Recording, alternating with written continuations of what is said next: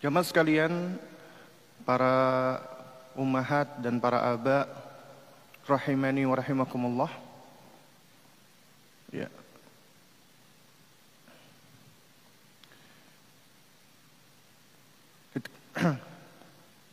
Kita bersyukur kepada Allah Subhanahu wa taala yang mana di pagi hari ini kita diizinkan Allah Azza wa Jalla untuk dapat bersua dan berkumpul di pagi hari yang membahagiakan ini.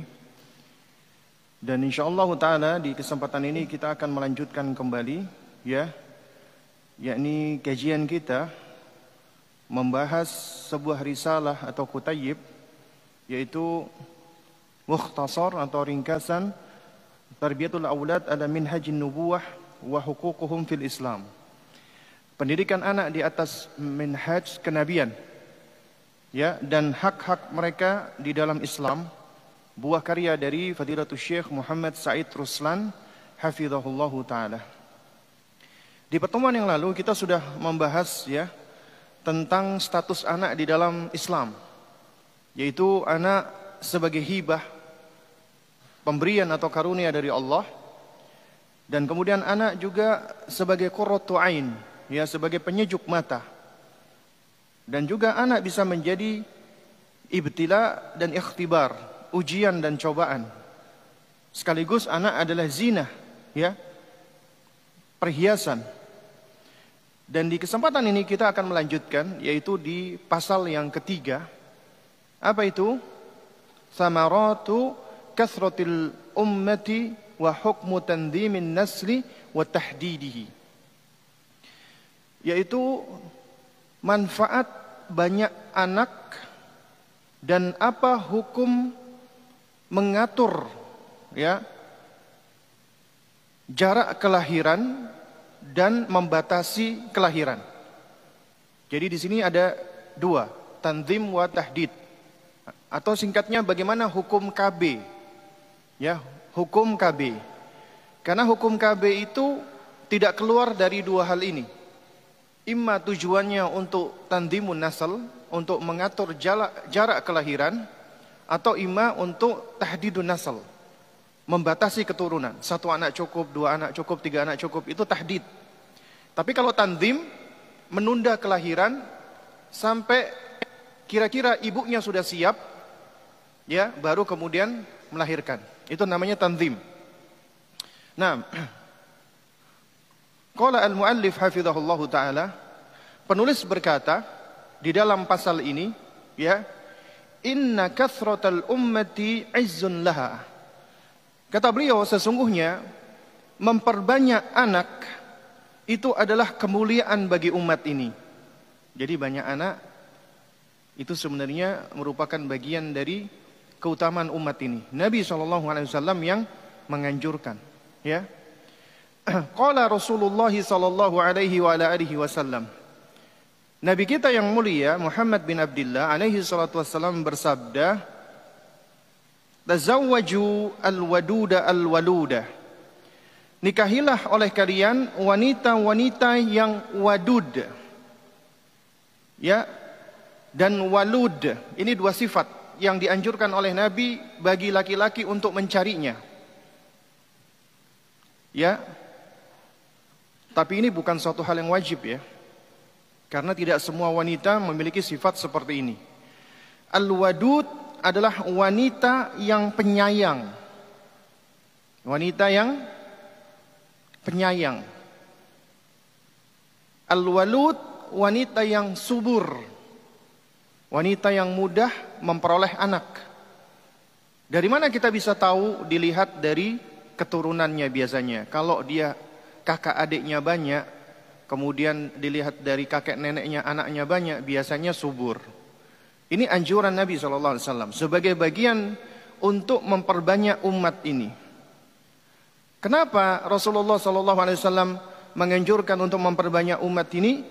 Kata Nabi, fa inni mukathirum bikum al-anbiya'a yawmal qiyamah.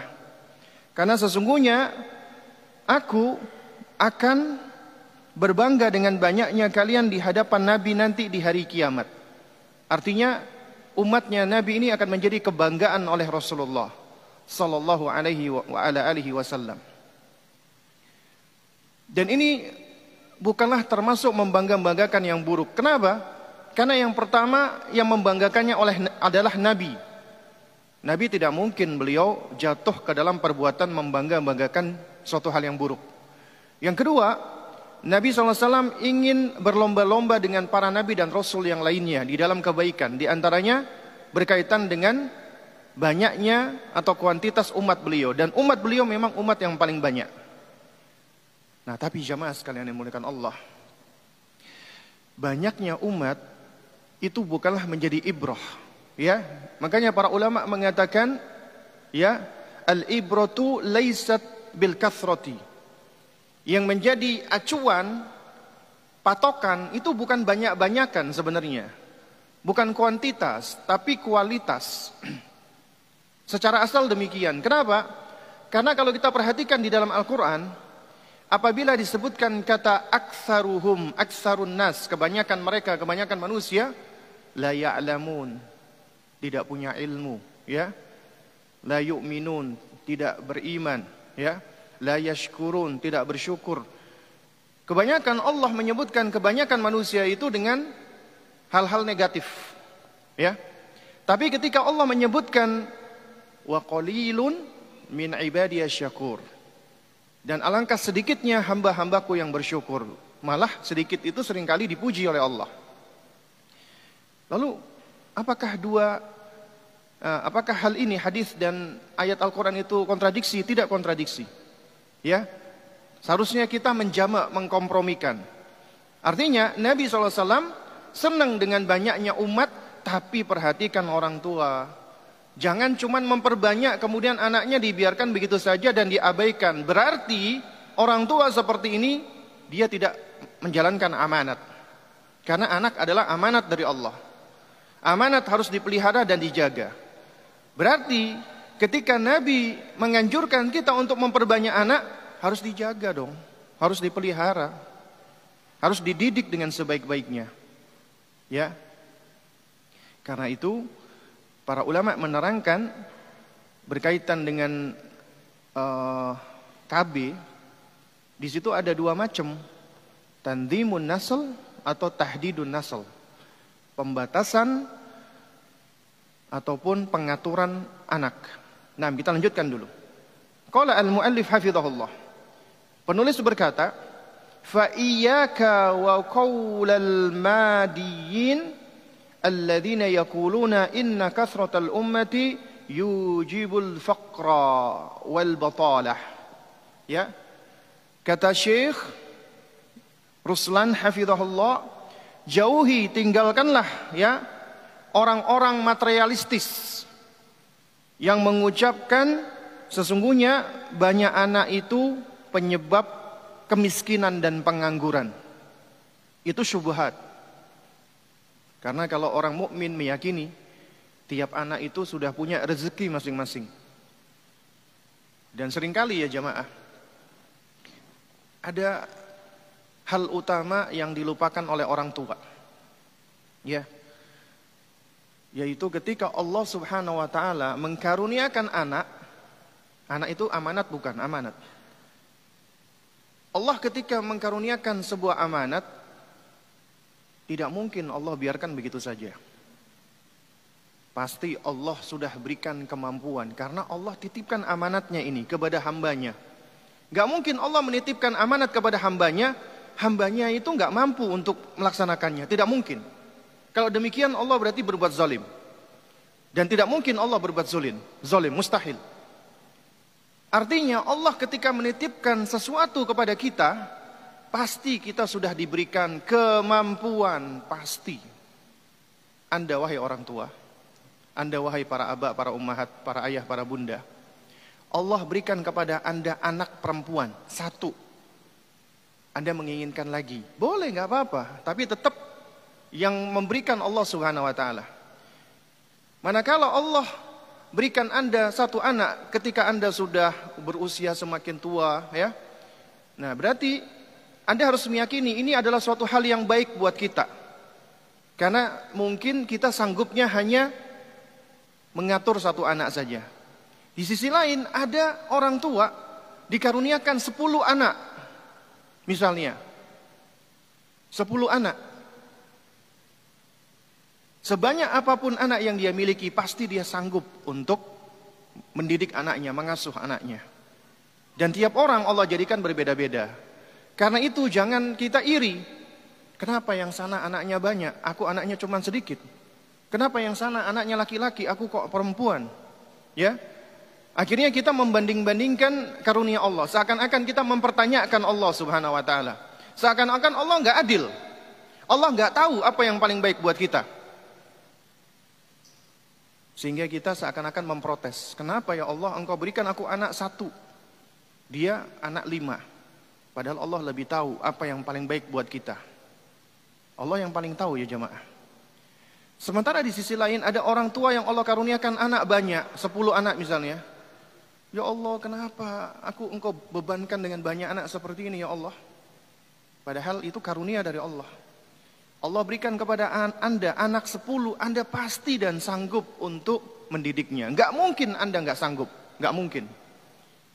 Makanya saya sering kali menyampaikan permasalahannya bukan kemampuan, tapi kemauan. Mau atau enggak? Allah udah berikan kemampuan. Allah udah berikan istitoah. Allah udah berikan potensi. Tinggal bagaimana Anda gali dan Anda gunakan potensi tersebut. Pasti Anda sanggup ya jemaah. Pasti. Nah, tapi di sisi lain kita memang dianjurkan untuk memperbanyak anak semampu kita. Yang perlu kita pahami, ya ada dua hal ketika kita mengharapkan sesuatu. Pertama, ada hal yang kita bisa mengupayakan. Itulah asbab, sebab. Kita wajib mengambil sebab. Artinya itu hal-hal yang kita mampu untuk mengupayakannya. Dan yang kedua adalah hal-hal yang itu di luar dari kemampuan kita. Artinya itu adalah ketentuan dari Allah Subhanahu wa taala. Contoh misalnya, Anda kepengen punya anak nih. Ya. Tapi cuman kepengen doang kira-kira antum bisa punya anak enggak? Enggak mungkin. Berarti antum harus usaha. Usaha yang antum lakukan itu adalah sesuatu yang kita diberikan kemampuan untuk melakukannya. Caranya apa supaya antum bisa punya anak? Ya menikah dong. Setelah menikah antum harus ya melakukan hubungan suami istri. Nggak mungkin setelah menikah tiba-tiba istri antum punya anak. Itu namanya ikhtiar, usaha. Itu namanya asbab. Kemudian antum kepingin punya anak laki-laki. Antum kepingin punya anak laki-laki. Boleh-boleh aja kita punya keinginan.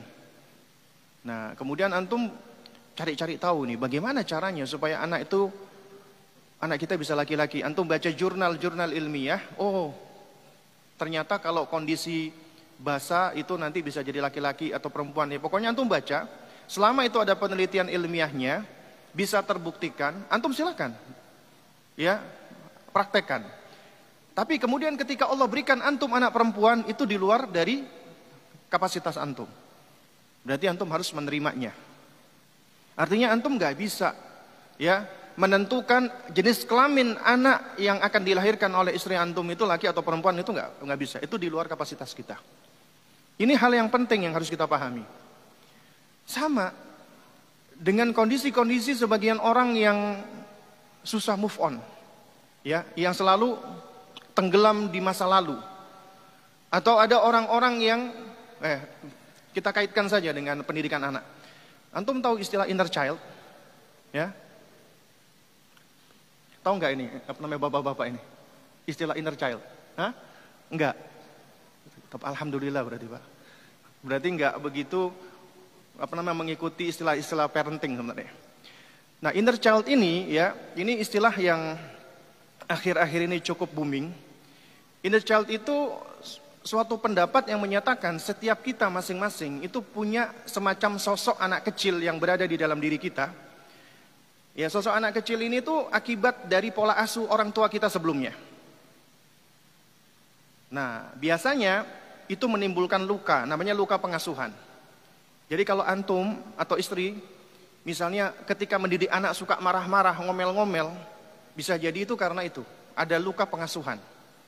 Orang tuanya dulu bersikap kasar, keras, akhirnya orang apa? Anaknya ketika menjadi orang tua akan melakukan hal yang sama. Nah, itu sering kali disebut dengan inner child. Ya. Dan ini jadi jadi bahasan ini. Nah, banyak uh, para ahli dan para pakar terutama dari psikologi itu membahas tentang bagaimana sih kita bisa mengobati inner child ini. Sebenarnya ya jamaah, kalau di dalam agama kita orang-orang yang belajar yang ngaji, ngajinya benar, belajarnya benar, terutama masalah tauhid, insya Allah mereka akan bisa berdamai dengan inner childnya. Bisa. Kenapa?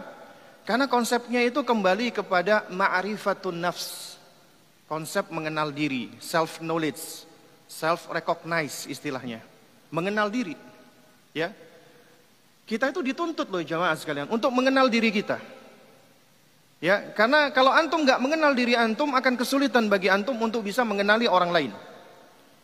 Setelah mengenal diri, kita akan lebih mudah untuk mencintai diri. Emang boleh Ustaz mencintai diri kita? Narsis banget. Kagak. Mencintai diri itu boleh, bahkan harus kita mencintai diri. Mencintai diri beda sama narsis. Beda sama selfish. Beda sama ya orang-orang yang apa namanya? Anania dan yang semisalnya itu beda. Orang-orang yang narsis itu bukan mencintai diri, tapi tertipu dengan diri. Mereka adalah al-maghrur binafsi. Ya.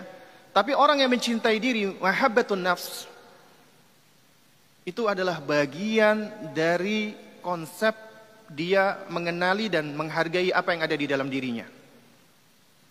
Ada isyaratnya di dalam Al-Quran dan hadis. Misalnya surat At-Tahrim ayat 6. Ini ayat yang sering kali kita dengarkan.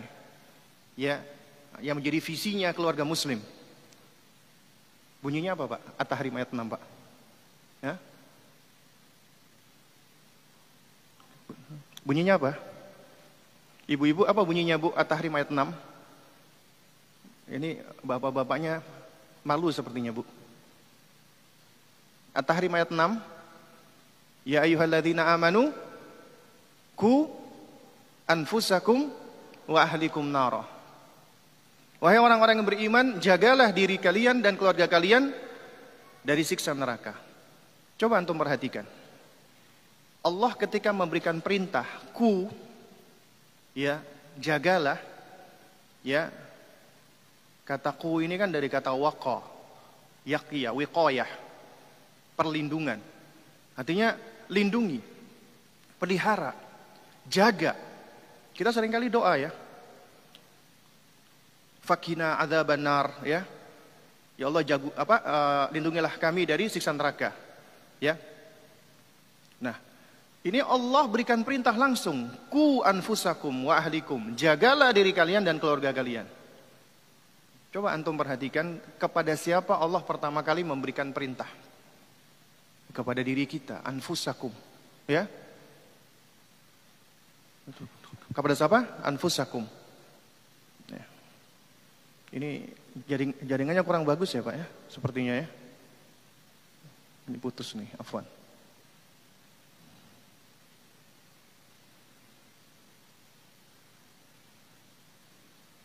Nah, jadi Allah perintahkan untuk menjaga diri kita. Ku anfusakum, jagalah diri kalian, wa ahlikum dan keluarga kalian nara dari neraka. Coba kita fokus ke frasa pertama, anfusakum. Jagalah diri kalian. Anfus itu kan jamak dari nafsun. Berarti kita harus menjaga diri kita. Pertanyaannya, bagaimana kita bisa menjaga diri kita kalau kita nggak tahu apa yang harus dijaga di dalam diri kita? Kita harus tahu nih yang ada di dalam diri kita itu apa, Pak? Kita harus ngerti. Ternyata Allah memberikan kepada diri kita itu berbagai macam nikmat. Mulai dari hati, akal, anggota tubuh, ya. Kemudian instrumen untuk belajar atau adawud li ta'allum. Kemudian Allah sudah berikan kita fitrah, berada di atas iman Islam. Ini semua harus kita ketahui agar kita bisa mengenali diri kita. Dan antum tidak akan bisa mengenal diri antum sebelum antum mengenal Allah. Ma'rifatullah, ma'rifatul Rabb. Makanya alangkah indahnya ucapan yang sandarkan kepada Imam Syafi'i rahimahullahu taala man arafa nafsahu arafa rabbahu. Ya man arafa rabbahu arafa nafsahu wa man arafa nafsahu arafa rabbahu. Siapa yang mengenal penciptanya Allah dia akan semakin mengenal dirinya. Dan siapa yang mengenal dirinya dia akan semakin mengenal Allah.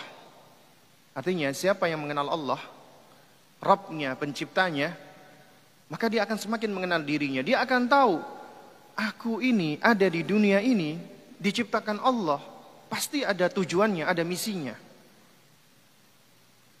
Orang-orang Islam itu, Pak, alhamdulillah kita diberikan Allah fitrah berada di atas Islam dan Allah jaga, Allah Allah pelihara. Sehingga kita ini hidup itu punya tujuan, punya purpose, punya meaning, punya makna. Apa maknanya? Allah kasih tahu di dalam Al-Qur'an.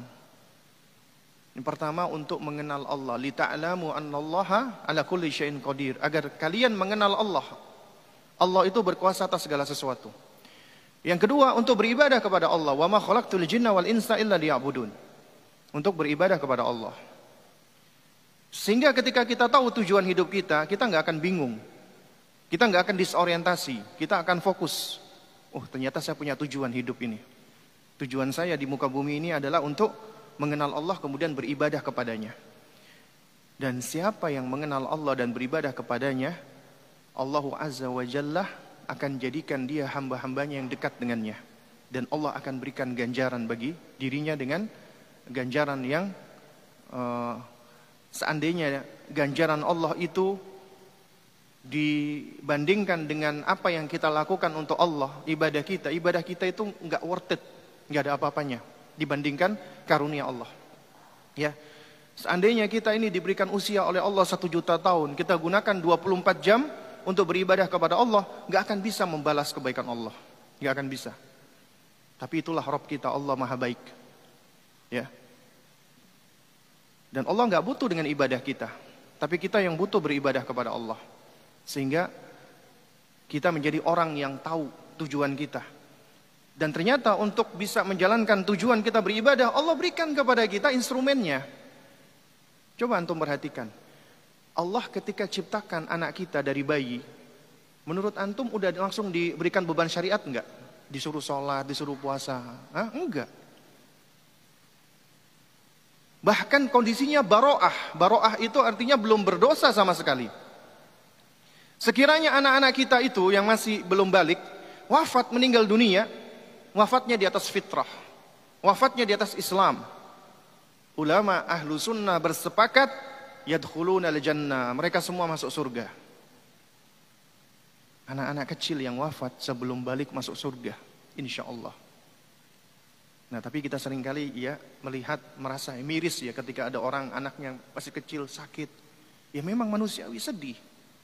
Rasulullah juga sedih anaknya Ibrahim meninggal dalam masih bayi ya Beliau menangis. Itu adalah rahmah kasih sayang. Ya. Tapi tangisan bukan tangisan memprotes ketentuan Allah tidak. Tangisan sebagai manusia, Allah berikan kita emosi, Allah berikan kita perasaan. Itu bagian kita harus mengenali kita ini Allah berikan itu semua. Emosi, emosi dan perasaan. Dan manusiawi ketika kita itu sedih. Kehilangan orang yang kita cintai.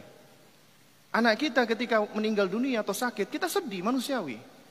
Tapi orang-orang beriman meyakini di balik semua ketentuan Allah pasti mengandung kebaikan. Dan Rasulullah sudah berikan penghiburnya. Ya. Sebagaimana di dalam sebuah riwayat ada seorang sahabat yang biasa bawa anaknya masih kecil di majelisnya Rasulullah. Selama beberapa waktu, ya. Beliau tidak tidak apa ketemu sama si sahabat sama anaknya ini. Ditanya oleh Nabi, di mana si fulan ini? Dijawab oleh sahabat, ya Rasulullah, uh, beberapa hari yang lalu anaknya sakit dan meninggal dunia. Sakit dan meninggal dunia. Akhirnya Rasulullah ketemu dengan sahabat tadi. Sahabat itu sedih. Kemudian dihibur oleh Nabi SAW. Si anak ini yang meninggal tadi itu dia itu nanti akan ya diinstruksikan menuju ke surga. Ketika di depan pintu surga, Dia berhenti. Lalu ditanya, kenapa engkau kok nggak masuk ke dalam surga? Padahal surga ini udah, masya Allah indahnya luar biasa nih. Ya, antum jangankan lihat surga nih, 70 ribu jarak, ya, 70 ribu tahun, itu aroma surga itu udah apa kecium, harumnya luar biasa. Ini udah di depan pintu nih, ya, dia berhenti, nggak mau masuk dia. Dan kemudian dia mengatakan, aku tidak mau masuk sampai abi dan umiku masuk duluan. Ya jamaah sekalian itu sering kali nikmat yang kita lupa. Kita sering kali tertipu dengan kenikmatan dan kesengsaraan dunia. Kita sering kali lupa loh. Allah berikan kita itu perasaan. Dengan perasaan itulah kita menjadi manusia. Tapi kering, tapi sering kali kita itu lupa. Perasaan dan emosi yang Allah berikan itu sebenarnya itu ada manfaatnya di dunia ini. Ketika Anda bahagia, bahagia itu ujian dari Allah. Nikmat dari Allah. Itu menyebabkan apakah kita dengan bahagia itu lalai lupa dari Allah ataukah kita masih tetap mengingat Allah dan kita bersyukur kepada Allah dan kita bertahmid kepada Allah. Juga demikian ketika kita susah, kita sengsara. Apakah kita dengan kesengsaraan dan kesusahan kita di dunia ini kita mau bersabar? Ya? Ataukah kita malah marah dan murka atas keputusan Allah Subhanahu wa taala wal billah? Karena itu ya jemaah sekalian. Allah Subhanahu wa taala berikan kita rasa bahagia dan sengsara di dunia ini agar kita bisa merasakan. Karena kelak bagi ahlul jannah penghuni surga sudah tidak ada lagi kesengsaraan. Tidak ada lagi sedih. Enggak ada lagi. Yang dia rasakan adalah kebahagiaan. Ketika antum merasa bahagia saat ini, itu adalah sedikit nikmat di dunia ini yang Allah berikan. Nanti kelak itu akan menjadi nikmat yang abadi ketika kita semua dimasukkan ke dalam surga Allah. Demikian pula ketika antum merasakan kesengsaraan saat ini. Antum bersedih, antum kecewa, itu semua adalah perasaan yang akan dirasakan oleh ahlun nar, penghuni neraka. Sehingga kita merasakan betapa tidak nyamannya kita merasa sengsara dan sedih. Dan itu semua akan Allah hilangkan bagi ahlul jannah. Dan Allah akan langgengkan, abadikan bagi ahlun nar waliyadzubillah. Agar menjadi pelajaran bagi kita ya jamaah. Kita hidup di dunia ini, kita nggak lepas dari yang namanya hari ini bahagia, besok kita sedih. Hari ini sulit, besok kita mudah. Itu adalah siklus kehidupan. Nggak bisa kita lepas darinya. Nggak bisa lepas. Tinggal bagaimana sekarang kita berupaya untuk bisa yang menempatkan diri kita menghadapi itu semua. Itulah bagian dari ma'rifatun nafs, mengenal diri. Orang-orang yang nggak mengenal dirinya, bapak-bapak, ibu-ibu, dia nggak tahu dirinya, ya, dia menjadi orang yang nggak tahu diri, ya kan? Biasanya dia akan menjadi orang yang sombong, tidak empati, buruk sifatnya, ngomongnya kasar dan seterusnya. Itu orang-orang yang nggak tahu diri. Karena sejatinya dia tidak mencintai dirinya, nggak mengenal dirinya. Demikian pula apabila kita ini ya, kita ini kok kadang-kadang itu suka marah ya. Apalagi ke anak kita ini. Anak kita melakukan kesalahan dikit tuh tiba-tiba itu pinginnya marah, pingin ngomel-ngomel. Atau bahkan mungkin ada di antara kita atau di antara orang tua yang suka ngomelin anaknya, marahin anaknya. Ya. Ternyata itu semua nggak lepas dari apa? Pertama memang sebabnya nggak lepas dari pola asuh ketika masih kecil. Yang kedua itu juga karena pondasinya dia belum mengenal dirinya. Belum mengenal dirinya. Jamaah sekalian, Kira-kira manusia itu kalau marah, ujuk-ujuk marah enggak? Tanpa ada sebab. Hah? Ada enggak orang kira marah itu tiba-tiba marah aja gitu? Enggak ada sebabnya. Enggak ada. Tapi buktinya ada tuh Ustaz. Kalau ada berarti ini orang-orang yang mohon maaf ya, mungkin orang yang kena gangguan kejiwaan. Ya, itu memang kena gangguan, gangguan kejiwaan. Gangguan kejiwaan biasanya juga ada penyebabnya. Entah apa trauma masa kecil atau karena hal-hal lainnya. Tapi secara asal, kata Abu Hamid Al-Ghazali rahimahullah ta'ala. Manusia itu ketika diciptakan itu dalam kondisi wasat. Netral. Ya. perasaan dan emosinya netral. Tapi manusia itu berbahagia ketika dia melihat sesuatu yang menyebabkan dia bahagia. Dia sedih ketika dia melihat sesuatu yang sedih atau mendengarkan sesuatu yang menyedihkan. Dan dia marah ketika ada pencetusnya. Ada yang mencetuskan. Berarti kita itu Pak akan marah, kita itu Bu akan murka kalau ada pencetusnya. Enggak ada pencetusnya enggak akan marah kita. Makanya Nabi SAW ketika menasehatkan la taghdab, janganlah kamu marah, janganlah engkau murka. Itu kata Syekh Dr. Khalid As-Sabat. Ya, setidaknya itu punya dua makna. Pertama, janganlah engkau mencari sebab-sebab yang dapat memicu amarahmu.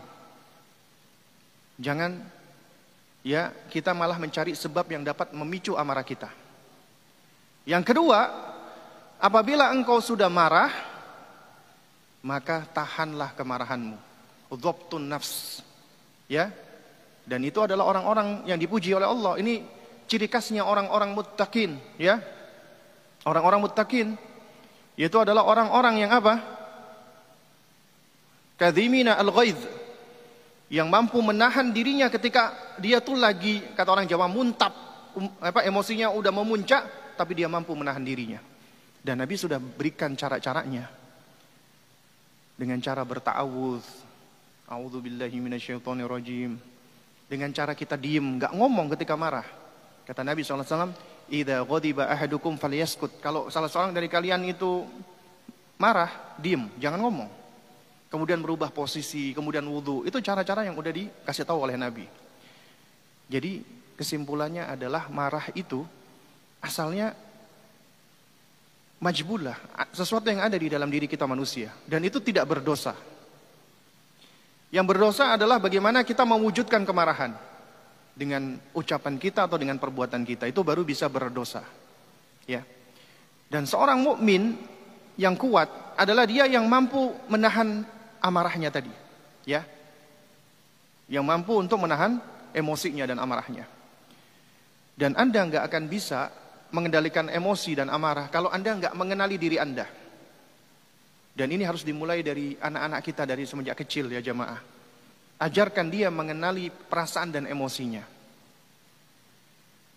Karena kalau kita sebagai orang tua mengenali perasaan kita, kita akan mudah berempati sama anak kita. Misalnya anak kita nih lagi lari-lari jatuh nangis.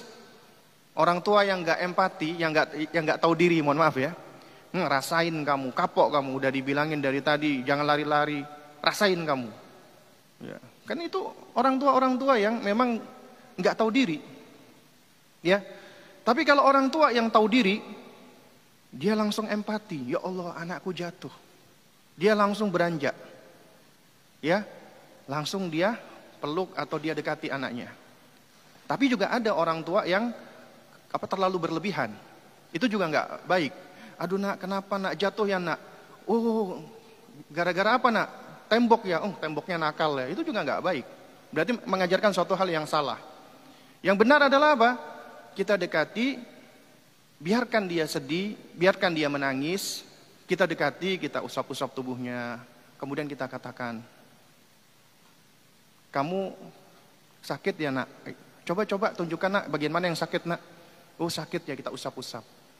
Kita bacakan surat Al-Fatihah sebagai ayat-ayat ruqyah boleh ya itu bagus. Ya kemudian kita ajarkan dia bersabar. Sabar ya nak, insya Allah sakitnya hilang. Ya. Itu semua berangkat dari apa? Kita tahu diri. Makanya orang tua orang tua sekarang yang bersikap zolim kepada anaknya itu karena tidak tahu diri ya? Karena tidak mengenal dirinya. Nggak memahami dirinya. Dan juga tidak memahami perasaannya emosinya. Makanya kita harus mengajarkan anak-anak kita itu mengenali perasaan-perasaannya dan emosi-emosinya. Dan kita sering kali lupa abai ini sebenarnya sudah diisyaratkan oleh Allah. Ku anfusakum wa ahlikum naro jagalah diri kalian. Artinya untuk menjaga diri kita harus tahu tentang diri kita dan kita harus menghargai dan mencintai diri kita. Kenapa? Karena Allah yang berikan diri kita ini. Allah ciptakan kita fi ahsani taqwim dalam bentuk dalam rupa yang paling baik. Maka kita harus bersyukur kepada Allah, mencintai diri bagian dari syukur. Dan orang yang mencintai diri jamaah, bapak-bapak dan ibu-ibu sekalian, tidak akan ridho membiarkan dirinya berada di tempat-tempat yang hina, di tempat-tempat yang rendah, di tempat-tempat yang buruk. Dirinya tidak akan ridho apabila anggota tubuhnya digunakan untuk menzalimi dirinya sendiri. Apa maksudnya? Menzalimi diri sendiri bermaksiat. Karena maksiat itu konsepnya di dalam agama kita adalah ya man nafsahu, orang yang menzalimi dirinya sendiri. Karena kemaksiatan itu sejatinya menzalimi diri kita sendiri, ya. Taib. Jadi jamaah sekalian yang dimulakan Allah Subhanahu wa taala, ya. Itulah yang diajarkan ya di dalam Al-Quran agar kita memperhatikan diri kita terlebih dahulu. Baru kemudian wa ahlikum. Baru kemudian keluarga kalian. Ya. Karena apabila kita mampu untuk merubah diri kita, maka insya Allah Allah akan berikan kita kemampuan lebih mudah lagi untuk merubah keluarga kita atau orang-orang terdekat kita. Nah, toib. Kita lanjutkan lagi, ya. Inna kathratal ummati yujibul faqra wal batalah. Katanya orang-orang materialistis. Syubhatnya mereka mengatakan bahwasanya banyak anak itu itu malah menyebabkan kemiskinan dan pengangguran. Ya, ini konsepnya mereka, orang-orang materialistis, orang-orang sosialis, ya, orang-orang kafir yang fokus kehidupannya hanya untuk dunia. Jadi menurut mereka banyak anak itu memang menyusahkan. Ya, karena mereka tidak meyakini konsep Allah telah memberikan rezeki dan mereka tidak mendidik anaknya dengan sebaik-baiknya. Akhirnya menurut mereka banyak anak itu menyebabkan kemiskinan dan pengangguran. Tapi orang-orang beriman mereka yakin anak karunia dari Allah. Allah karuniakan berarti Allah mempercayakan ya amanatnya kepada diri kita. Maka kita wajib menjaganya semampu kita. Ya. Nah, Kemudian penulis berkata, Fakathratul ummati izzun. Ya. Banyaknya anak itu adalah kemuliaan. La siyama idza kanat arduhum qabilatan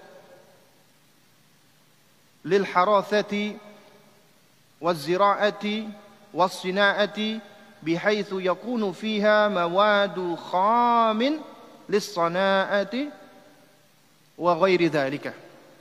يا Banyak anak itu adalah kemuliaan, apalagi jika negeri mereka itu adalah negeri yang subur untuk bercocok tanam, untuk bertani, untuk industri. Karena banyaknya bahan baku untuk industri dan selainnya. Banyaknya industri dan selainnya maka membutuhkan SDM. Ya. Nah, walaysa wallahi kathratul ummati sababan lil faqri wal batalati abadan. Kata Syekh Ruslan, demi Allah, ya, banyak anak itu bukanlah sebab kemiskinan dan bukan pula sebab pengangguran, sama sekali tidak. Qad yaqulu qailun, ana uhibbu an tabqa zaujati syabatan fala uhibbu an talida. Boleh jadi nih ada orang mengatakan ya, Aku ingin istriku selalu seperti gadis. Selalu menjadi gadis. Aku nggak kepengen dia melahirkan. Ya, ini syubhat nih. Apalagi antum pernah dengar kan yang beberapa waktu lalu, lalu sempat viral, child free marriage, pernikahan tanpa anak. Karena menurut mereka anak itu merepotkan. Anak itu mengganggu keharmonisan Intinya anak itu adalah biang kerok. Makanya nikah nggak perlu punya anak, yang penting seneng-seneng aja gitu loh. Itu syubhat. Orang-orang kafir tapi diimport masuk ke Indonesia. Tapi lucunya jamaah, konsep ini masuk ke dunia parenting. Padahal antum tahu parenting. Parenting itu apa? Parent kan? Orang tua. Bagaimana bisa masuk ke dalam dunia parenting, kita menjadi orang tua, tapi nggak kepingin punya anak? Bagaimana antum bisa jadi parent? Kalau antum nggak punya anak, aneh. Tapi begitulah ya sebagian orang-orang di tanah air khususnya ya yang begitu sangat merasakan apa ya dirinya inferior dan merasakan uh, konsep-konsep barat itu superior, wow dianggap luar biasa. Akhirnya diimpor. Ya. Dan dijadikan sebagai gaya hidup. Ya, ini sama, ini udah diwanti-wanti oleh Syekh. Mungkin ada orang yang berkata, aku kepingin istriku itu selalu seperti gadis. Mungkin gak sih kira-kira? Gak mungkin. Paling taruhlah hanya lima tahun, Sepuluh tahun kemudian akan mulai muncul keriputnya. Meskipun pakai skincare, tetap usia nggak bisa berbohong ya jamaah. Ya, kita itu hidup di dunia ini cuma sebentar. Kita nggak akan selalu sama, ya. Nah, demikian pula anak-anak anda, anak-anak anda sekarang masih kecil-kecil nih. Nanti anda 10 tahun lagi, anda nggak akan merasakan. Tiba-tiba anda merasa anak anda itu udah gede aja gitu loh. Karena waktu-waktu itu tampak begitu cepatnya, ya. Lalu kemudian kata Syekh, "Fanakul," maka kita jawab orang-orang seperti ini. Hadza ghardun la ba'sa bih. Lakin al-wiladata aw kathrat al-aulad afdalu min dhalik. Nah, ini hikmahnya ulama. Caranya luar biasa. Kata Syekh, ya, kita jawab. Hadza ghardun la ba'sa tujuan seperti ente ini sebenarnya nggak apa-apa. Anda kepingin istri Anda itu selalu cantik, selalu seperti gadis, nggak apa-apa, bagus. Berarti kita memuliakan wanita. Tapi al-wiladah punya anak, melahirkan atau punya banyak anak afdal min dalik. Itu lebih utama lagi, lebih baik lagi. Kenapa? Karena orang-orang yang seperti ini menikah nggak kepingin punya anak, ujung-ujungnya nanti perhatikan, nyesel. Dan penyesalan itu udah seperti nasi menjadi bubur. Di usia tuanya kesepian. Kesepian. Sebagaimana di awal-awal pernikahannya dia hidup seakan-akan dunia itu adalah untuk mereka.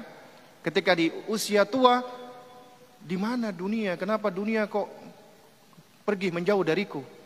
Karena sepi. Ya, nggak punya anak. Nggak ada orang-orang yang bisa membahagiakan dirinya di, di hari tuanya. Yang ada hanyalah penyesalan. Ya.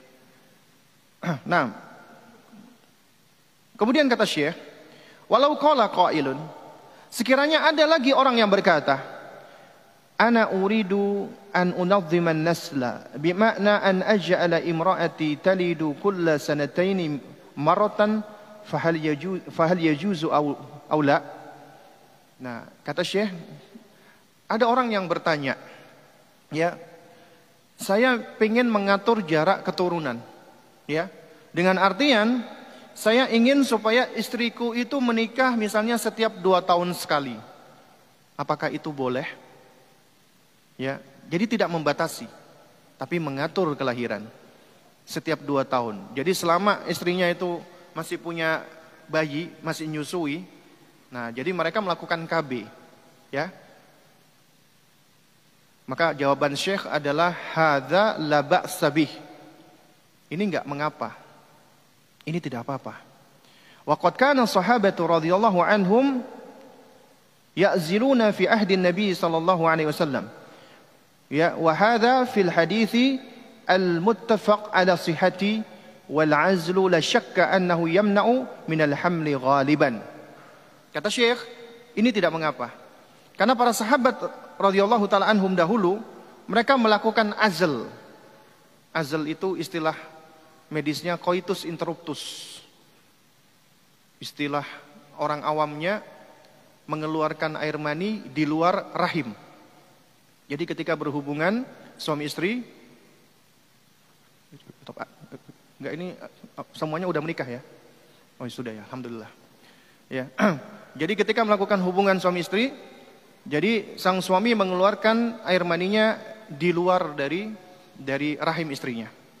Ya, itu namanya azal, coitus interruptus dan ini dilakukan oleh sahabat di zaman Nabi sallallahu alaihi wasallam. Dan ini ada di dalam hadis yang disepakati kesahihannya, yaitu di dalam Bukhari Muslim. Ya. Dan kata Syekh, sebagaimana kita tahu azal itu umumnya bisa mencegah kehamilan. Bisa mencegah kehamilan. Wa amma lam yurzaq waladan fa Allah tabaraka wa ta'ala ala kulli syai'in qadir. Adapun bagi mereka yang belum dikaruniai anak, keturunan, maka sesungguhnya ya Allah Subhanahu wa taala itu berkuasa atas segala sesuatu. Ya, tidak ada yang sulit bagi Allah Azza wa Jalla sedikit pun. Apabila Allah berkehendak, Allah akan berikan.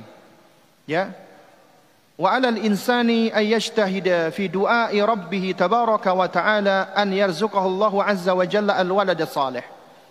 Nah, ini nasihat bagi Syekh, bagi mereka yang belum dikaruniakan anak. Ya, hendaknya manusia itu dia berusaha berdoa kepada Allah Subhanahu wa taala agar Allah karuniakan kepadanya anak yang saleh. Jangan cuma minta anak, tapi minta anak yang saleh. Ya. Wa madzalika 'ala Allah bi'aziz. Dan yang demikian ini adalah tidak sulit bagi Allah Subhanahu wa taala, ya. Jadi ini suatu hal yang mudah bagi Allah Azza wa Jalla. Aslah Allah tabaraka wa taala al-mar'ata al-aqima allati la. Ya.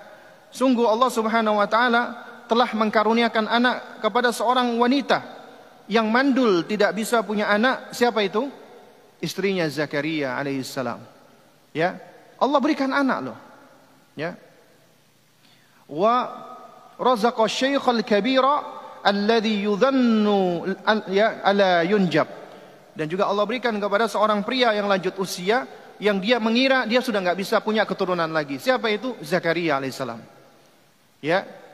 Wa idza akhadha al-insanu bidzikri wad du'a wa btahala ila Allah tabaraka wa ta'ala bi du'ai Zakaria alaihi salam. Wa aktsara min al-istighfar ya. Apabila seseorang dia terus berzikir, terus berdoa, terus merendahkan dirinya di hadapan Allah Subhanahu wa taala dan berdoa dengan doanya Nabiullah Zakaria alaihissalam dan juga dia memperbanyak istighfarnya sebagaimana di dalam firman Allah faqultu astaghfiru rabbakum innahu kana ghaffara. Maka aku katakan kepada mereka mohon ampunlah kepada Rabbmu sesungguhnya dia adalah Maha Pengampun. Ya. Yursilis samaa alaikum midrara.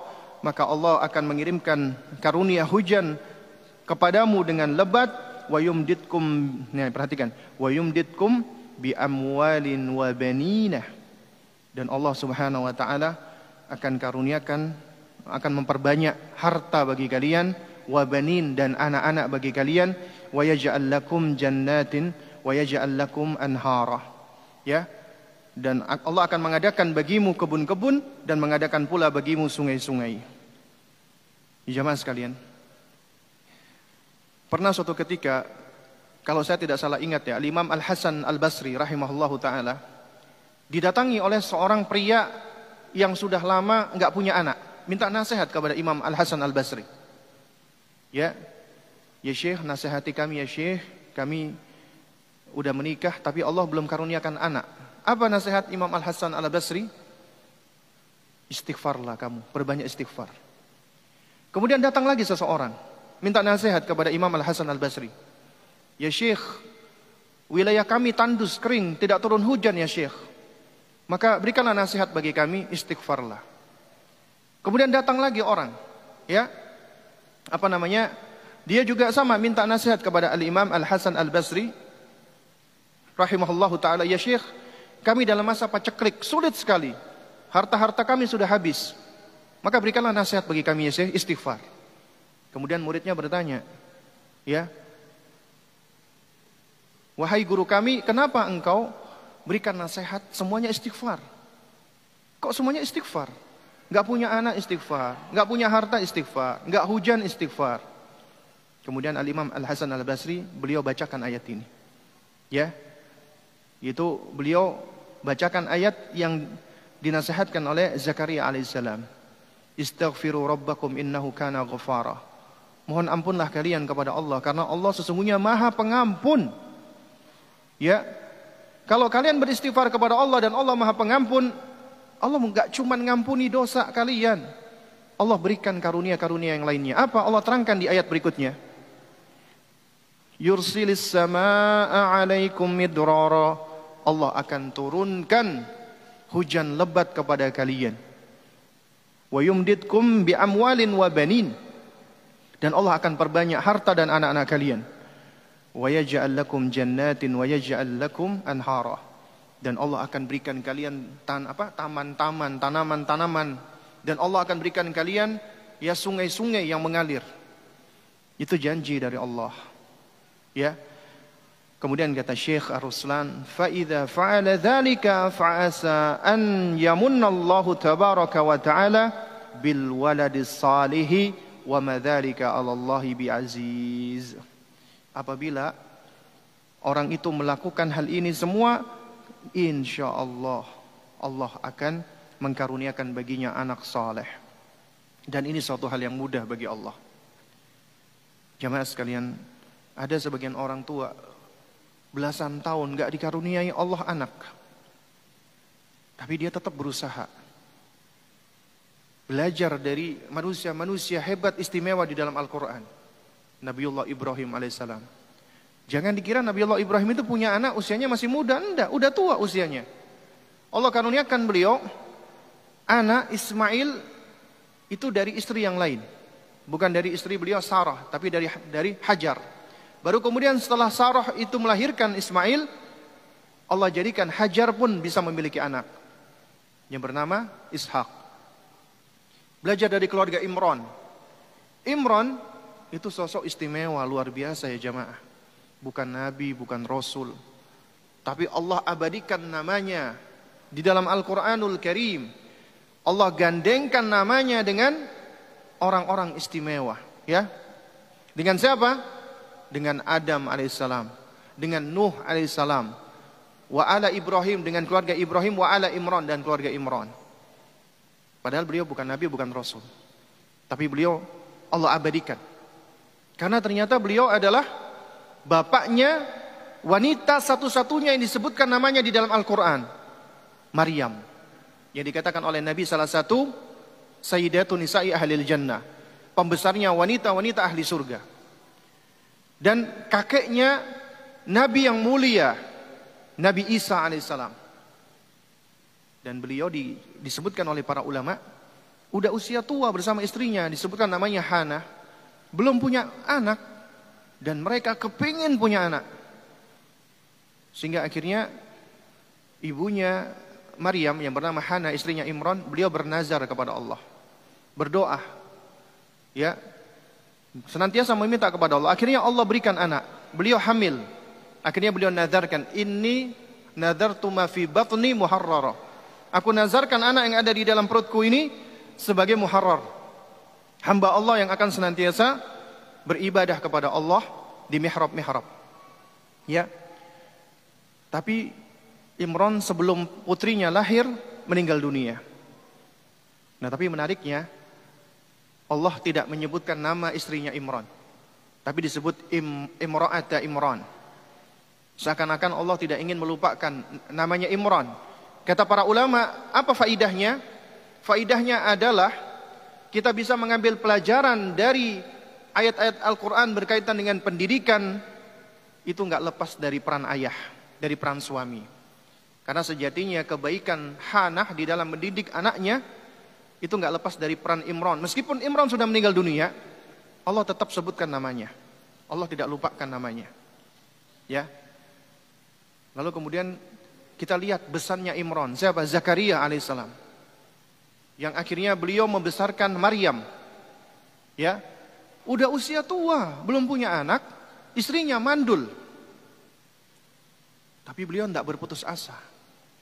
Ketika beliau mengunjungi mihrabnya Maryam, ketika itu Maryam sudah uh, menghabiskan waktu di mihrab beribadah, beliau takjub. Setiap kali berkunjung, ya, kullama dakhala, ya, selama apa? Setiap kali Zakaria itu masuk menemui Maryam, beliau mendapati ada sesuatu yang istimewa. Kata para ulama, di musim panas ada buah-buahan musim dingin. Di musim dingin ada buah-buahan musim panas. Zakaria bertanya, dari mana engkau dapatkan ini ya Maryam? Maryam mengatakan ini adalah karunia dari Allah. Ya, ini adalah pemberian dari Allah. Akhirnya terbetik di dalam diri Zakaria alaihissalam. Kalau Allah mampu memberikan ini kepada Maryam, Allah hadirkan karunia yang istimewa. Di musim panas ada buah-buahan musim dingin, di musim dingin ada buah-buahan musim panas. Maka tentunya bagi Allah mudah baginya untuk memberikan aku anak. Kemudian Allah abadikan. Hunalika da'a Zakaria rabbahu. Di situlah di mihrabnya Maryam, Zakaria berdoa menyeru Allah Rabbnya. Ya. Beliau meminta kepada Allah Subhanahu wa taala. Ya. Beliau meminta apa? Ya. Ya Rabbku, karuniakanlah aku ya dzurriatan thayyibatan. Anak keturunan yang baik dari sisi engkau. Karena sesungguhnya engkau adalah sami'ud doa, engkau adalah maha mendengarkan doa. Maka Allah kabulkan permintaannya Zakaria. Jadi nasihat bagi para orang tua yang Allah belum belum karuniakan anak ya adalah jangan berputus asa. Karena Allah berikan kepada kita kemampuan untuk berusaha. Meskipun hasilnya di tangan Allah. Dan Allah hanya melihat usaha kita, Allah nggak melihat hasil. Dalam segala hal, Allah nggak pernah lihat hasil. Tapi lihat usaha kita. Antum mendiri anak nih. Itu di luar dari dari kewenangan kita. Nggak mampu kita menjadikan anak kita soleh. Nggak bisa. Yang bisa menjadikan anak kita soleh, Allah. Kesolehan itu Allah yang berikan. Tapi kita bisa mendidik mereka. Tapi kita bisa mengajari mereka. Kita bisa mengasuh mereka dengan sebaik-baiknya. Dan itulah yang akan dihisap oleh Allah. Sejauh mana kita mendidik mereka. Bahkan ini pula yang diajarkan oleh Allah di dalam Al-Quran. Bagi mereka yang hendak mendoakan orang tuanya. Warhamhuma kama rabbayani saghirah. Wahai Rabbku, sayangilah kedua ibu bapakku sebagaimana mereka mendidik aku sewaktu aku masih kecil. Coba Anda perhatikan. Allah ketika menyebutkan doa ini Allah tidak mengatakan, tidak mengajarkan doanya dibaca ya bukan dikatakan ya Allah sayangilah kedua orang tuaku sebagaimana keduanya menyayangi aku sewaktu aku masih kecil. Enggak. Tapi sebagaimana mereka mendidik aku sewaktu aku masih kecil. Kama rabbayani saghirah. Maknanya, sejauh mana dan sebesar apa Anda mendidik anak-anak Anda itu ketika mereka berdoa, Rabbi gfirli, ya, wali walidayya, warhamhuma kama rabbayani saghira, maka sejauh itu pula balasan kasih sayang Allah kepada orang tuanya. Karenanya enggak sama bapak-bapak, ibu-ibu. Orang tua yang abai dengan anaknya, kemudian anaknya berdoa, warhamhuma kama rabbayani saghira, Sementara ini orang tuanya ini nggak begitu taruh perhatian terhadap pendidikan. Tapi ternyata Allah berikan hidayah kepada anaknya. Anaknya tetap baik mendoakan orang tuanya. Dapat kebaikan orang tuanya.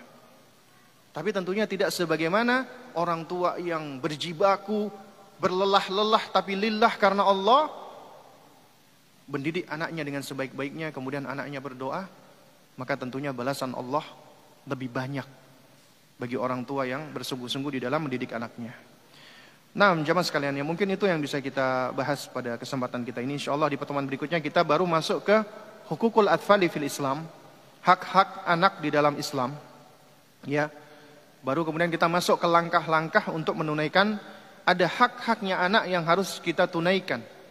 Ya, dan ini penting bagi kita dalam rangka untuk menjalankan amanat kita, ya, uh, amanat dari Allah Subhanahu Wa Taala. Baik, masih ada waktu mungkin ada pertanyaan. Untuk ibu-ibu mungkin bisa dituliskan di kertas. Nanti bisa minta bantuan. Oh baik.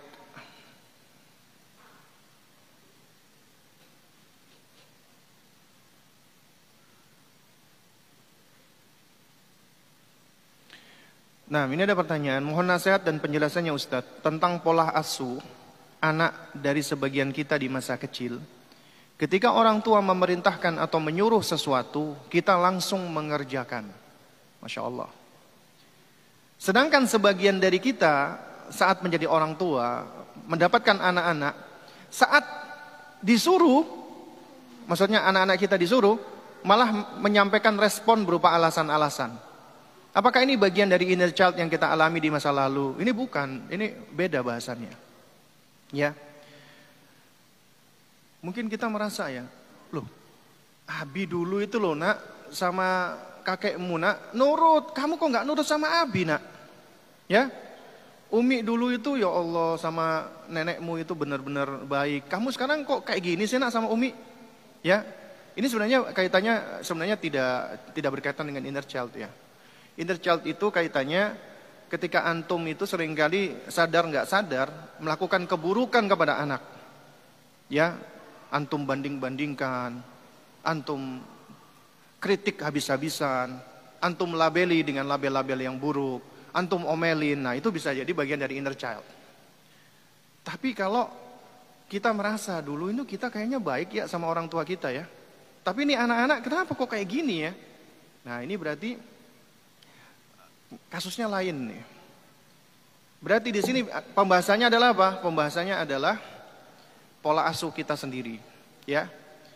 Kalau kita dulu merasa orang tua kita mendidik kita sehingga kita nurut, kita coba tidak semua pola asuh orang tua kita itu salah, tidak semua pola asuh orang tua kita itu benar. Maka kita ambil yang benar. Karena kita boleh belajar pendidikan dari pengalaman. Selama itu tidak menyelisih syariat. Maka Anda lihat, kenapa ya dulu itu aku bisa nurut sama bapak sama ibu. Anda ambil pelajarannya di situ. ya Untuk bisa diterapkan kepada anak-anak. Tapi sembari tetap kita harus belajar. Di antaranya belajar ilmu pengasuhan. Bagaimana cara agar ketika kita itu berkomunikasi sama anak, itu komunikasinya baik. Dan kemudian juga jamaah sekalian, anak nurut itu belum tentu baik loh. Dan anak nggak nurut sama orang tua belum tentu dia durhaka. Itu ada rinciannya. Dan juga harus dilihat usianya, fase usia. Ada ini orang tua, saya pernah tapi udah cukup lama beberapa tahun yang lalu ya. Ustadz, nasihati kami Ustadz. Anak kami itu dableknya luar biasa Ustadz. Gak mau nurut Ustadz, ngeyelan. Orang tuanya ngomong dibantah terus Ustadz. Kami capek Ustadz. Anak kami ini kami khawatir jadi anak durhaka. Ketika ditanya, ibu anaknya usianya berapa? Empat tahun Ustadz. La haula wa la illa. Masih empat tahun bu. Akhirnya kami nasihatkan ketika itu supaya karena kan nggak bisa jawab panjang ya untuk mengikuti kajian-kajian berkaitan dengan mendidik anak usia dini. Karena kita sebagai orang tua harus tahu nih fase-fasenya. Di antara kata Syekh Dr. Ahmad Nasir At-Toyar, anak usia di bawah 7 tahun, tufulah, itu adalah punya sifat al-inad. Al-inad itu artinya ngeyel. Itu normal ya jemaah. Ya, jangan dianggap ini bibit-bibit kedurhakaan ini. Bukan. Ya. Inat itu sifat-sifat normal pada anak. Kenapa? Karena dia sedang mengenali dirinya, mengenali kemauannya, mengenali emosinya, mengenali perasaannya dan kemudian dia belajar merespon dengan apa yang ada di sekelilingnya. Dan mereka masih dalam kondisi egosentris. Egosentris itu berarti dia menganggap semua yang ada di dunia ini adalah untuk dirinya. Dan itu suatu hal yang alami sebenarnya. Ya, bagian dari perkembangan anak-anak. Karena itu kalau ada anak inat, ya kita harus bersabar menghadapinya, tidak malah dilabeli anak nakal, anak enggak. Anak nakal itu ya jamaah, untuk anak usia dini itu enggak ada. Ya, ini perlu disampaikan. Label anak nakal, anak bandel, anak kurang ajar, di usia dini itu nggak ada. Yang ada adalah orang tua yang tidak tahu bagaimana cara mengasuh anaknya dengan cara yang tepat dan yang benar. Demikian pula anak bodoh tidak ada. Yang yang ada adalah orang tua yang belum mengerti bagaimana cara ngajar anaknya yang tepat. Ya. Makanya kewajiban kita adalah terus belajar. Terus kemudian poin yang kedua ingin saya sampaikan, kalau ada anak dari semenjak kecil selalu nurut, nggak pernah menentang sedikit pun, sebagian orang tua itu tertipu. Dipikir ini anaknya anak yang luar biasa dari kecil udah soleh. Tapi biasanya ketika udah masuk usia-usia hazawar 10 tahun ke atas, biasanya ini anak akan bermasalah. Umumnya seperti itu. Ketika anak kecil itu dia nyaris nggak pernah mengungkapkan keinginannya dia, perasaannya dia, dia cuma nurut aja sama orang tuanya dan orang tuanya nganggep ini pendidikan aneh berhasil, itu bahaya biasanya. Biasanya demikian. Dan pengalamannya banyak ya jamaah. Ya. Saya pernah beberapa waktu yang lalu ada ibu-ibu ya itu sempat minta bantuan, minta tolong. Anaknya itu minggat dari rumah. Anaknya udah apa usia SMA. Ketika dia curhat, dia bilang anaknya ini dari kecil nggak pernah menentang orang tuanya, nggak pernah protes, nurut banget, semuanya baik dikatakan ibunya. Dari situ saya langsung punya feeling, ini masalahnya nih. Dan beneran ketika akhirnya anaknya ketemu minggat di mana, dibujuk untuk pulang, dia nggak mau. Akhirnya selidik punya selidik, dia menyimpan kemarahan luar biasa kepada ibunya. Dia menyimpan rasa benci dia kepada ibunya. Karena dia merasa hidupnya itu untuk ibunya. Harus nurut ibunya. Dia merasa bahwasanya dia hidup itu seperti robot. Dia nggak pernah tahu perasaannya dia. Dia nggak pernah tahu bagaimana dia bisa mengungkapkan apa yang ada di dalam hatinya. Itu terkumpul, terakumulasi seperti bola salju menggelinding semakin besar. Karena itu hati-hati bapak-bapak, ibu-ibu sekalian. Ya. Jangan dipikir anak-anak yang nurut itu berarti baik, belum tentu. Karena ketika mereka menentang kita, bukan artinya mereka durhaka. Mereka itu usia kecil ya, masih masih kecil, itu di antara karakternya ada mutamyiz bainal khata' wasawab. Belum bisa membedakan baik dan benar. Sehingga ketika mereka melakukan sesuatu hal yang menurut kita buruk, itu karena mereka belum tahu tugas kita untuk mengarahkan gitu loh. Ya, untuk kita arahkan. Nah, karena itu kalau kita menghadapi anak kita suka ngeyelan, kita hadapi dengan kesabaran. Ya, kita perbaiki cara kita berkomunikasi dengan dengan dia. Ada juga ini, ada ibu-ibu juga untuk pernah bilang, Ustadz, anak saya itu susah dibilangin Ustadz. Ya, saya panggil Ustadz lima kali nggak nggak dengar dengar Ustadz. Akhirnya saya marah-marahin, gitu. Nah, ternyata selidik punya selidik, anaknya lagi main, ibunya di dapur manggil. Sekali nggak dengar, dua kali nggak nggak dengar. Akhirnya keluar marah-marah anaknya. Padahal seharusnya jangan langsung disalahkan anaknya. Anak itu ketika lagi fokus bermain dan lain sebagainya, dia sedang fun, enjoy. Anda panggil itu merusak enjoynya dia. Karena itu caranya deketin dia. Anda kalau tiga kali manggil anak dia nggak nggak nyaut, jangan langsung salahkan anaknya. Anda perbaiki cara Anda memanggil atau menyapa. Di dalam kaidah pendidikan agama kita, ya, itu kalau kita pelajari, yang namanya sapaan itu bagian yang tidak terpisahkan dalam rangka untuk menyentuh hati, afeksi. Coba antum melihat di dalam Al-Quran, bagaimana orang-orang soleh, para nabi dan para rasul, termasuk Luqman alaihissalam, ketika memberikan nasihat kepada anaknya, itu nggak langsung disampaikan, la tusyrik billah inna syirka la dhulmun azim. Enggak. Ya bunayya wahai nak. Menyentuh hati dulu. Ya. Kita perhatikan Lukman ketika menasehati anaknya, disapa dulu dengan sapaan yang baik. Ya bunayya la tusyrik billah inna syirka la dhulmun adzim. Kemudian Yakub alaihissalam ketika anaknya Yusuf mimpi, ya ya abati inni raaitu ahada asyara kaukaba wasyamsa wal qamara raaituhum li sajidin. Wahai ayah, aku semalam mimpi melihat sebelas bintang matahari dan bulan semuanya sujud kepada aku.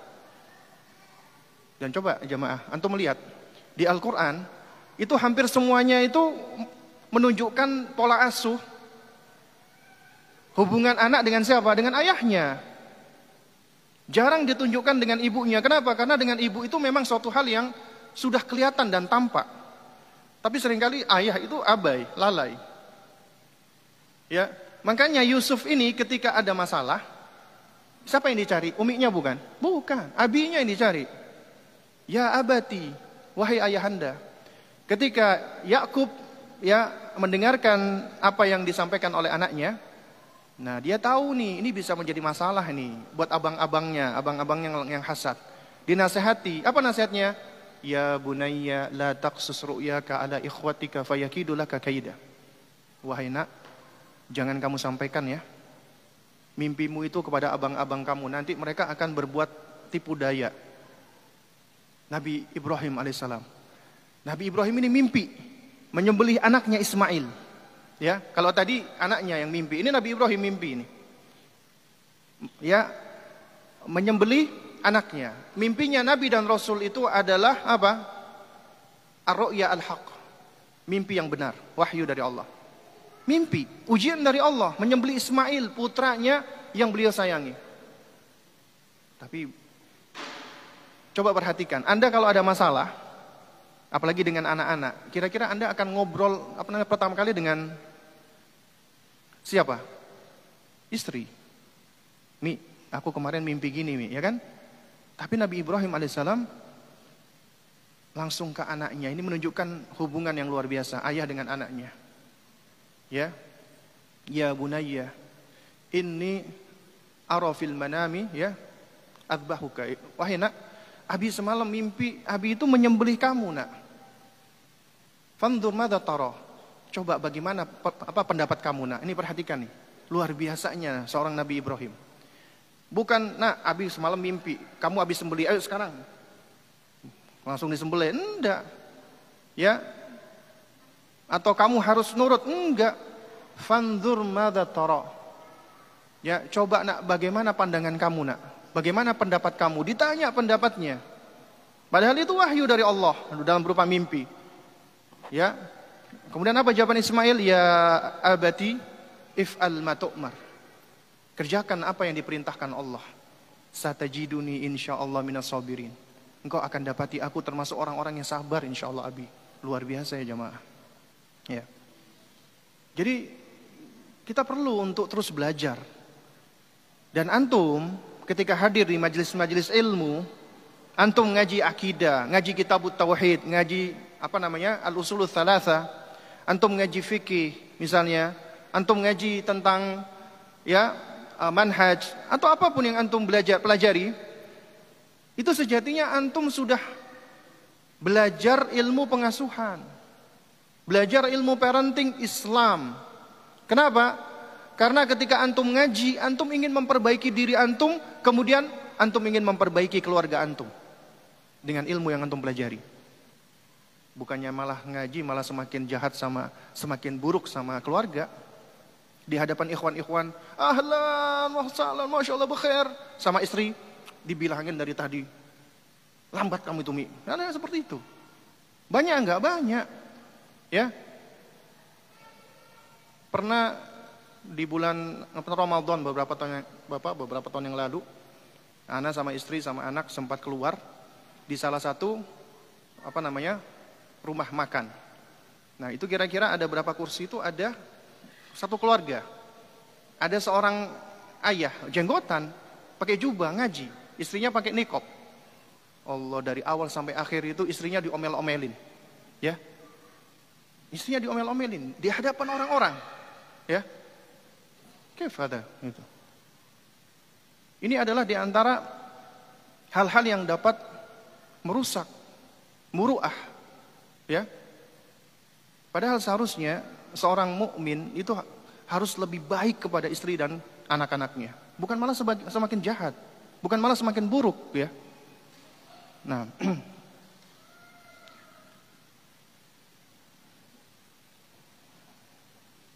Ustadz saya dulu dititipkan kepada nenek, kemudian SD saya tinggal dengan ibu sampai sekarang.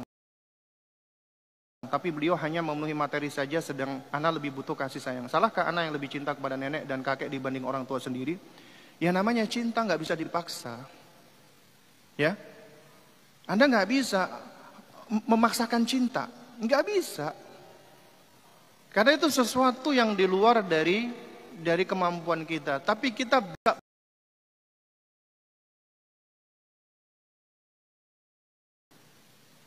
Seburuk-buruknya orang tua kita,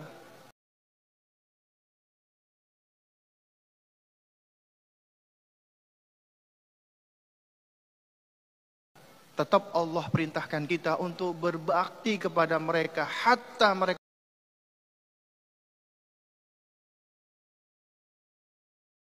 itu memaksa, bukan cuma nyuruh.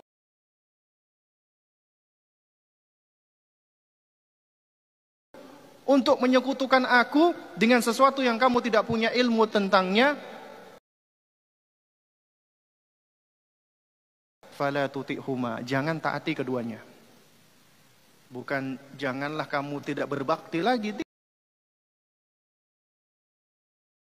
Itu berbuat zalim Ustaz. Orang tua saya itu dulu begini Ustaz. Orang tua saya itu banyak mengeluhkan orang tuanya. Itu manusiawi. Manusiawi. Dan umumnya durhakanya anak itu diawali dengan durhaka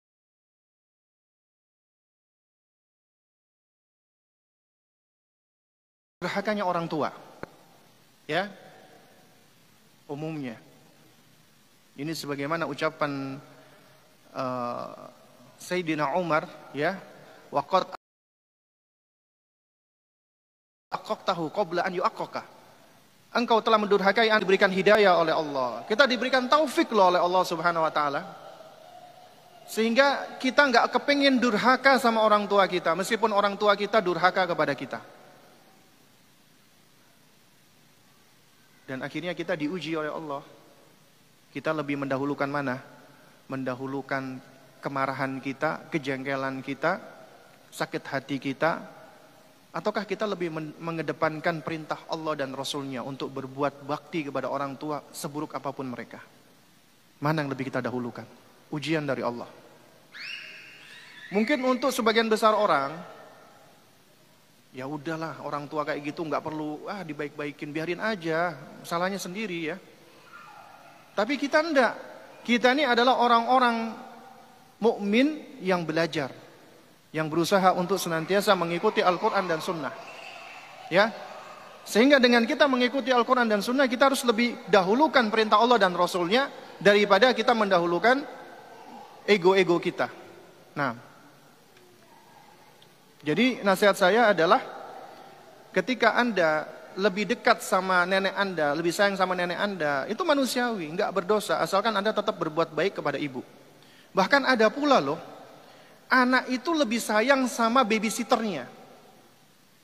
Sama ART-nya. Kenapa? Semenjak kecil dititipkan kepada babysitternya sampai gede lebih sayang kepada babysitternya. Ya. Bahkan sampai ada ya Akhirnya abinya menikahi babysitternya. Karena ibunya sibuk. Ya, dan ketika abinya menikahi, anaknya mendukung. Ada yang seperti itu ya jamaah. Ustadz sejak dulu anak selalu dijelek-jelekin oleh orang tua dan selalu dikata-katain orang tua. Karena demikian saya selalu merasa rendah diri, merasa selalu kurang atau sering takut jadi melakukan kesalahan setiap melakukan sesuatu. Apa yang harus anak lakukan Ustadz? Yang harus dilakukan adalah at-tasaluh ma'an nafsi. Berusaha untuk berdamai dengan diri sendiri. Ya. Dan ini memang butuh proses yang panjang ya sebenarnya. Intinya adalah nasihat saya, ya.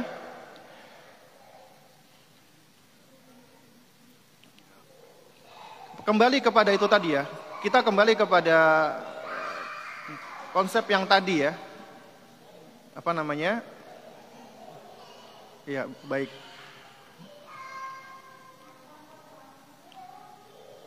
Taib ya. Jadi kita kembali kepada konsep yang tadi.